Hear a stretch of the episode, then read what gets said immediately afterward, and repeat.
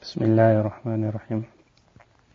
الحمد لله رب العالمين الصلاة والسلام على سيد الأنبياء والمرسلين وعلى آله وأصحابه أجمعين.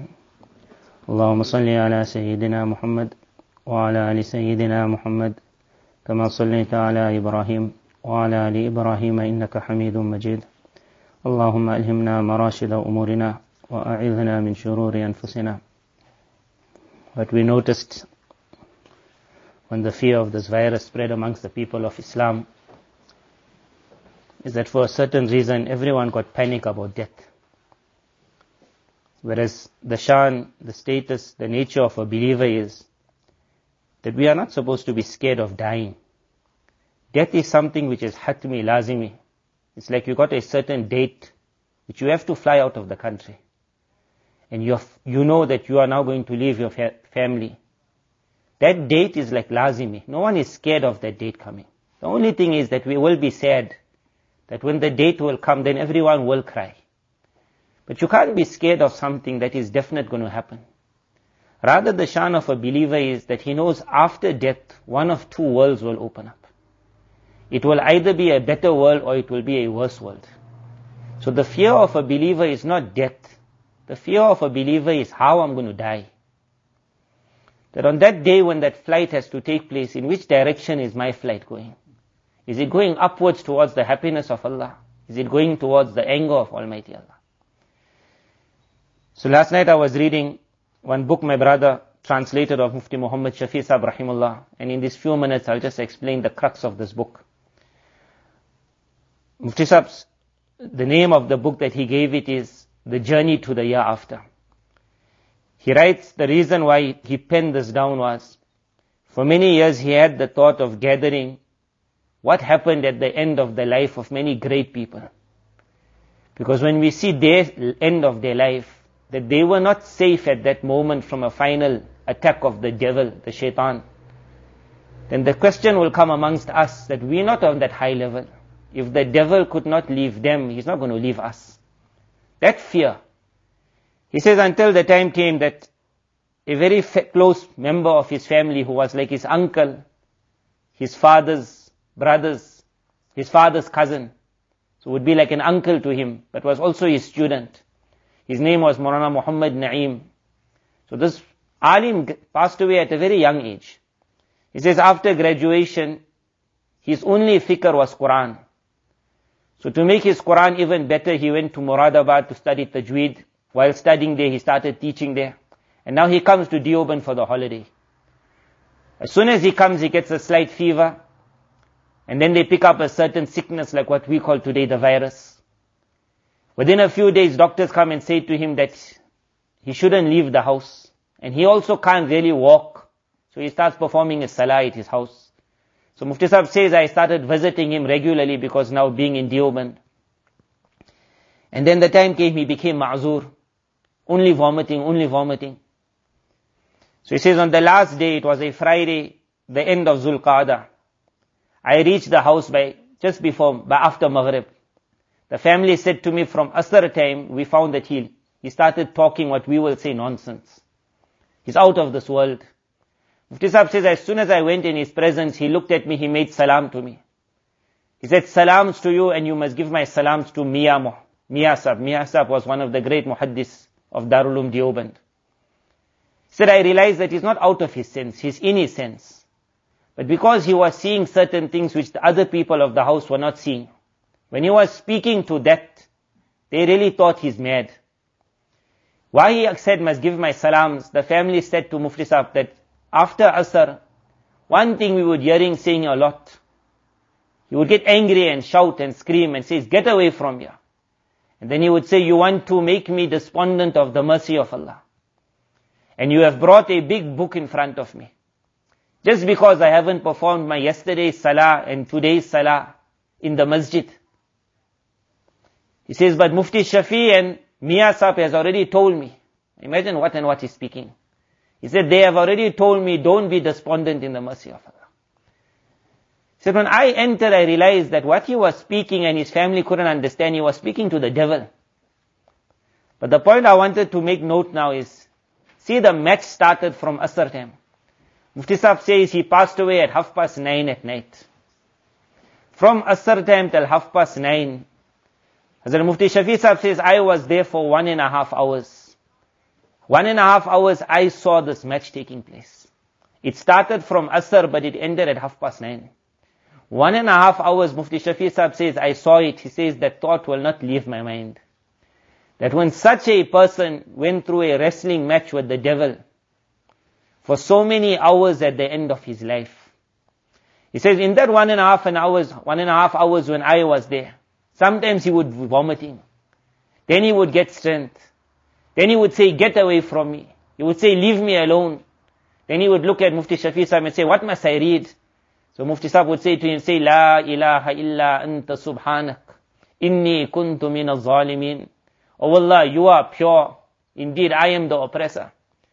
He says, then I saw him trying to read the next verse, وَكَذَلِكَ نُنْجِ الْمُؤْمِنِينَ In this manner, we will save the believers. He said that word wasn't coming out. He's trying, trying. Then he said loudly to the devil, why do you want to stop me reading Quran? I won't stop reading Quran. And then he started reading. وَكَذَلِكَ In this manner we save the believers. Then he started saying, Oh Allah, I heard the hadith that your mercy comes over your anger. How can I not trust in your mercy? But what it was for Mufti Saab and what it was for me and you when hearing this incident, he says, I always had so much of respect for this boy. How he loved his Quran. The last few minutes of his life was this year when he started reading La ilaha illallah. Somebody else made talqeen for him. He was like out of his mind. Somebody else read La ilaha illallah. In that state, he spoke. And he told to the person, you only reading La ilaha illallah. What happened to Muhammadur Rasulullah? So his mind was there also, his mind was here also. Then he read La hawla wa la quwwata illa billah. Then he read La ilaha illa anta subhanaka.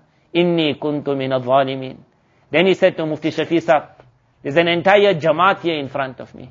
Mufti Sahib said at that time it was only me and him. He was looking at the angels at that time. He says, I saw that last few minutes of his life.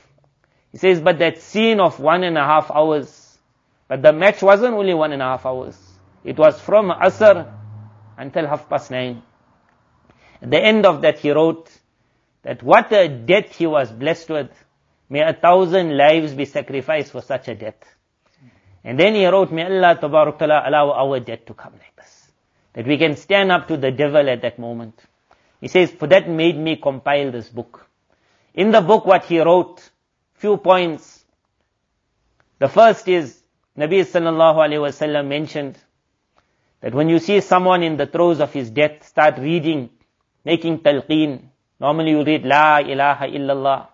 It's also mentioned in the hadith to say As-sabat, As-sabat. That be steadfast, my friend. La quwwata illa billah. There is no power except the power of Allah. Nabi Sallallahu Alaihi Wasallam says, because remember that is such a moment. Al-Halim min al-Rijal wal-Nisa. That is such a moment that that man who was most tolerant from the men and the women of Iman, they also lose their senses at that time. He says the closest that the devil comes to pulling a man is at the time of his death. Umar radiallahu anh would say, that is the time when there are people in front of him which you cannot see. وَيُقَالُ لَهُمْ and now things will start being said to the person. Ulama have gone into the detail. They said the devil comes to him in the form of his father, in the form of his mother, and starts saying to him, I looked after you your whole life. After dying, I realized I was on the wrong faith. I do not want you also to go on the wrong path. Become a Christian. That final moment. Allama Qurtubi wrote, that at that time Jibreel alayhi salam also comes in front. When the believer looks at him, he normally will smile, or he will be shocked. Jibreel alayhi salam will say to him, you don't recognize me. On that Nabi sallallahu alayhi wasallam mentioned, so Muftishab says that certain things we can always do to have a hope that our death will come easily. The first is this narration he brings. He says, Maymuna bint Sa'd radiallahu anha asked Nabi sallallahu alayhi wasallam, will there be a problem if a person sleeps in a state of impurity, janaba? In the past, they never have the water so close to their bedrooms. There was a need to go outside. It was extremely cold. It was not impermissible. Nabi sallallahu alayhi wasallam said, Ma uhibbu. I do not like that a person will sleep at night and he is in a state of a major impurity. If he can't take the ghusl, at least let him make a wudu. And ulama mentioned the meaning of wuzu here also means minimum washing the hands, putting water in the mouth and in the nose. Nabi sallallahu alayhi wasallam says because Jibrail alayhi salatu wasalam, he says, I fear that if the death of that individual has to happen at night, then Jibrail alayhi salatu wasalam will be unable to come close to him because he's in that impure state. To get the angel Jibrail alayhi salam at that moment is something we must all wish for. So one is before sleeping, everyone should think, what if I pass away tonight? To make sure I am pure and there is nothing impure around me.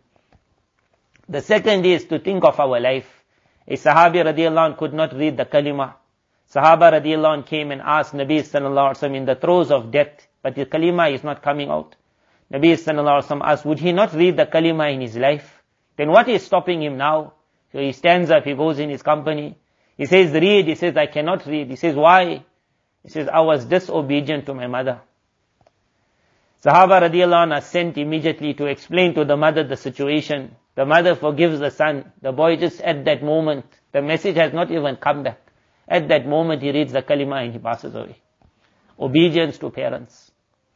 Mujahid rahimullah mentioned that at the time of a person's demise, Almighty Allah will bring in front of him those people who he loved and he kept company with. He says, if that man's company was the people of dhikr, people of dhikr means any person who when you see him, he makes you think of Almighty Allah. When you hear him, you think of Almighty Allah. You understand him to be someone pious.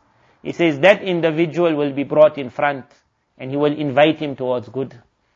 And if the people, our nature, our habit, our connection with these evil people, whether it's directly or indirectly, indirectly means we always with sports. We're always in sports. We're always worried about sports people. Then it should not happen that those people, they are brought in front of us before our death. Because they will not invite us to good, they are going to take us to evil. So three things we mentioned, which Mufti Sahib mentioned.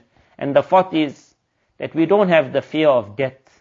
Rather we have the fear of how we're going to die. Just think of this one waqiyah. There were many other waqiyahs like this. Imam Ahmad ibn Hanbal before passing away, he said, not yet, not yet. They asked him, what are you speaking about? He said, the devil is in front. He is now saying that you won the game. He said, not yet, not yet. The devil never left those people. He's not going to leave me and you. So one is that to keep Jibreel alayhi at our side, to ensure before passing away or before having the chance of passing away, we are never in a state of impurity.